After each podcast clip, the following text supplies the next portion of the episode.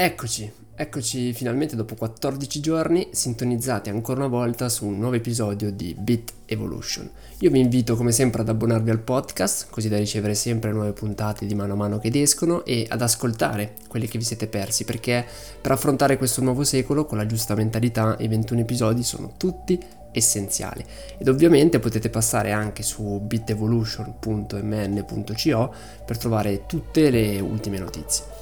Oggi comunque proseguiamo sempre sui binari tracciati da Harari nel suo libro 21 lezioni per il XXI secolo, che vi consiglio caldamente di acquistare. Per sostenere il progetto se lo acquistate tramite il link che trovate in descrizione, oppure comunque per farvi un'ottima lettura.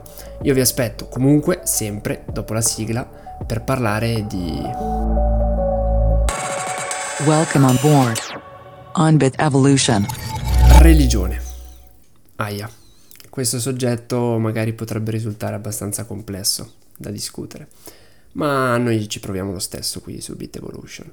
Piccolo spoiler, probabilmente, in mia opinione, credo che le religioni stiano mano a mano scomparendo, ma in realtà non stanno scomparendo, stanno solo lasciando spazio a qualcosa di diverso. Oggi magari meno persone credono ad Allah e a Dio, ma sicuramente ci sono tante persone che credono però ad Einstein oppure ai petabyte di dati. Partiamo prima di tutto cercando di capire cosa sia questa religione e soprattutto come mai la nostra storia è invasa da queste credenze sovraumane, mono o politeiste. La risposta non è per nulla facile, come sempre, come giusto che sia, ma possiamo individuare in realtà due caratteristiche che accomunano tutte le religioni. Prima di partire però e dirvi queste due caratteristiche molto interessanti, dobbiamo evidenziare che le religioni in ogni caso sono storie, sono semplicemente storie che vivono solo nella nostra testa, nella nostra immaginazione, nella nostra realtà immaginaria.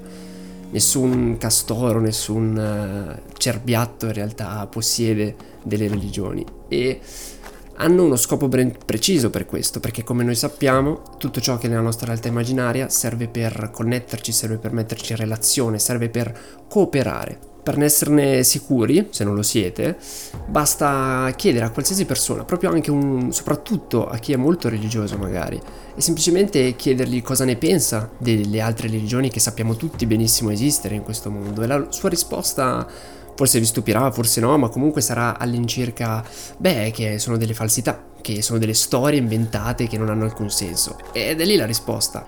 E se chiedete, se fate il giro a turno, passando per tutte le religioni del mondo, il, la risposta è chiara, sono tutte delle storie. Ma se proprio questo esempio, che in realtà è l'esempio che vi porta a Harari nel libro, non vi convince, ve ne faccio un altro. Le religioni esistono se molte persone ci credono, altrimenti sono delle fantasie senza senso di qualche persona, qualche matto. Tornando al punto cruciale, torniamo a queste due caratteristiche fondamentali di ogni religione. Punto primo. Le religioni credono che esista un ordine sovraumano che non è prodotto da fantasie umane. Questo significa, per esempio, che il nostro amato calcio non è una religione, anche se ne possiede un tratto. Ed è per questo ogni tanto si sente dire che la fede calcistica è praticamente una religione, con tanto di rituali, no? Esso infatti è un insieme di regole che stanno al di sopra degli uomini, ma è un prodotto degli stessi umani, che quindi sono liberi di modificarlo quando vogliono, quindi di cambiare le regole o il valore di un calcio di rigore, ragione per cui non è una religione, che invece si basa su regole universali. Il secondo punto dice la religione costituisce norme, valori e comportamenti su quest'ordine sovraumano.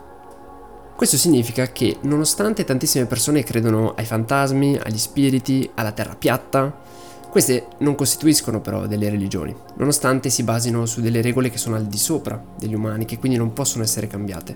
Ricordiamo, sovraumano vuol dire al di sopra degli umani, vuol dire che noi non abbiamo il potere di cambiarle, sono regole fisse, immutabili, divine. Ok? Quindi credere ai fantasmi, nonostante si basi su delle regole al di sopra degli umani, qualcosa di sovrannaturale, non è una religione semplicemente perché non definisce un insieme di comportamenti o dei valori che bisogna rispettare. Invece le religioni ne impongono anche un bel po' a riguardo. Ora che abbiamo definito cosa, almeno per me, è una religione, viene spontaneo chiedersi perché non viene mai citata la presenza di un dio o di tanti dei.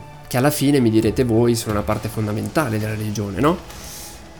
La mia risposta personale è no, perlomeno per quanto mi hanno insegnato a scuola, quando oltre al cristianesimo e all'Islam ho studiato che esistevano anche altre religioni, la più importante di tutti tra questi è il buddismo, ma possiamo citare anche l'induismo per esempio. In queste religioni la presenza di un dio è superflua, soprattutto quella di un unico Dio onnipotente, che nonostante faccia comodo per una narrazione, poco può fare quando si trova di fronte alla fatidica domanda che tutti ci siamo posti almeno una volta nella vita, che è ma perché, se Dio sa e conosce tutto e tutti, permette lo stesso che esista il male o che le persone agiscano in maniera sbagliata?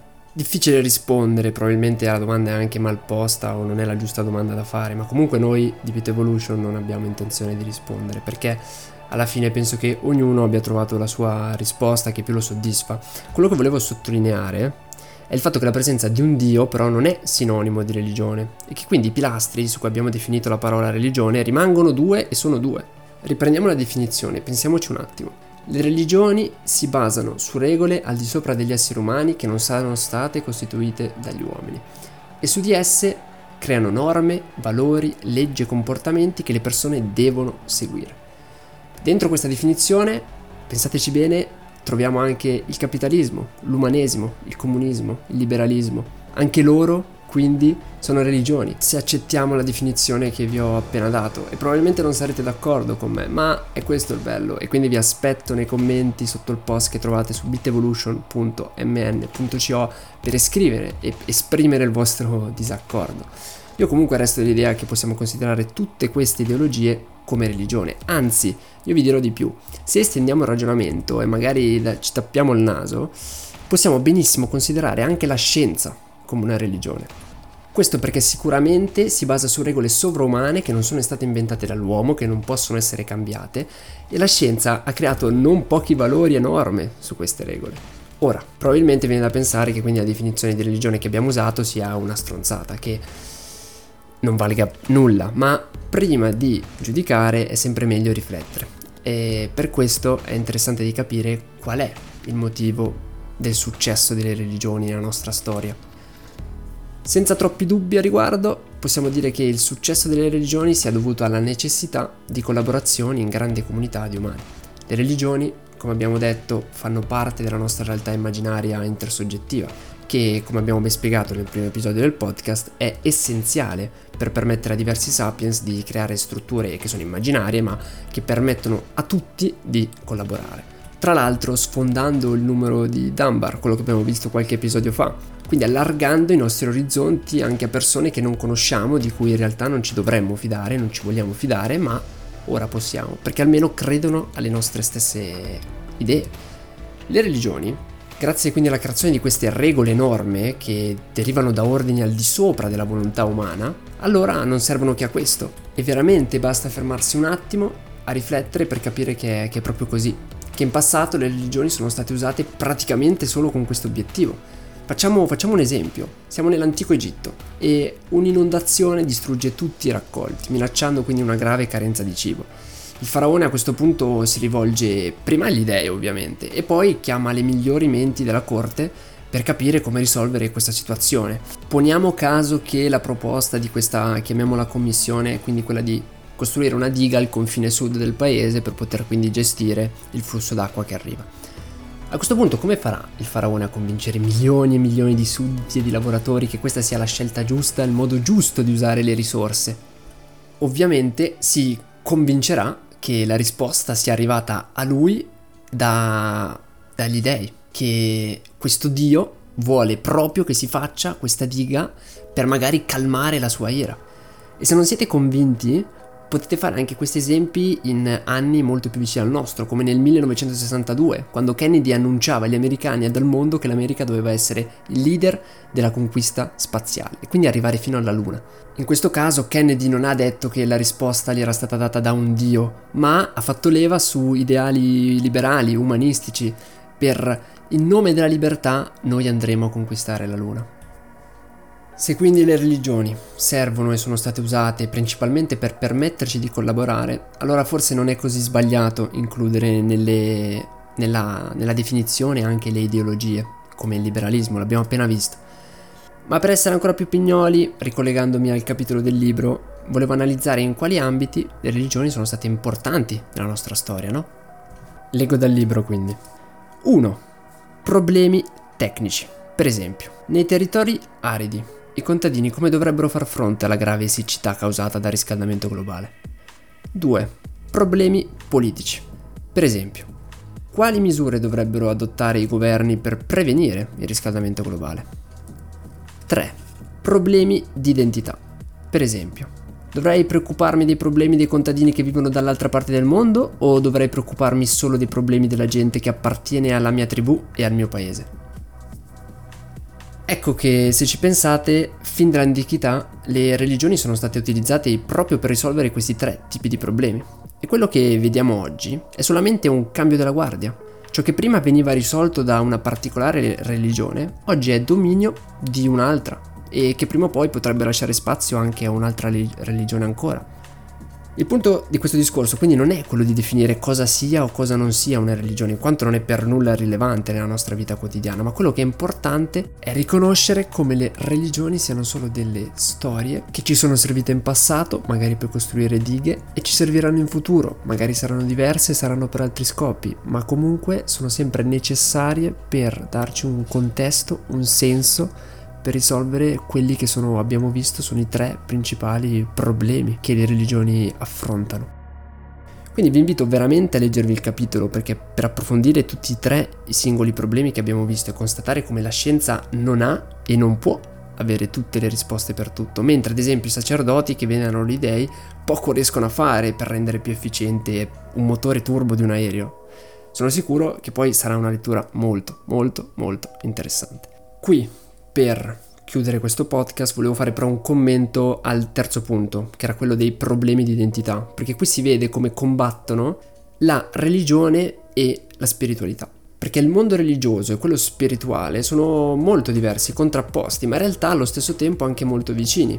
La spiritualità, infatti, non entra nella definizione che abbiamo dato prima, in quanto non crede nell'esistenza di alcun schema sovrumano e sicuramente non pone delle norme da seguire.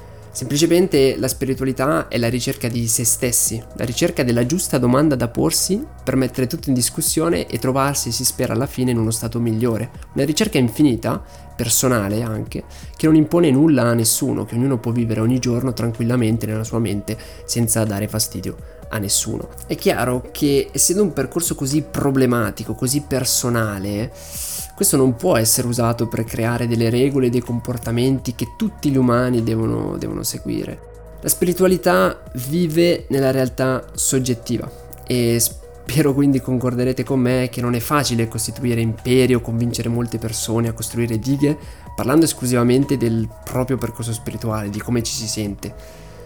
Questo rende ovviamente religioni e percorsi spirituali completamente incompatibili, su binari diversi, accomunati semplicemente dal fatto che dentro ogni religione abbiamo comunque un percorso spirituale che ognuno di noi intraprende e che alla fine però ci si ritrova davanti a un bivio, perché la religione cerca alla fine di darci un'identità che in questo mondo è sempre molto difficile da trovare, mentre la spiritualità andrà in un'altra direzione che vedremo in futuro negli episodi più avanti. E per chiudere torniamo al solito punto cruciale. Il mondo diventa sempre più complesso, anche e soprattutto grazie alla tecnologia.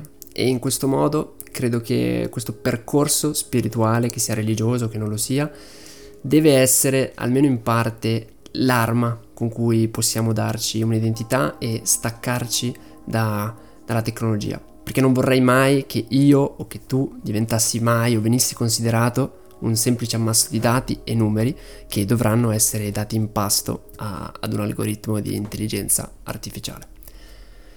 Spero che la mia opinione vi abbia fatto riflettere e sono sicuro che voi ne avrete una completamente differente e quindi io vi invito a collegarvi su bitevolution.mn.co per condividere con me tutte le vostre idee. Io vi ringrazio come sempre per i vostri preziosi 15 minuti e vi aspetto al prossimo episodio mercoledì.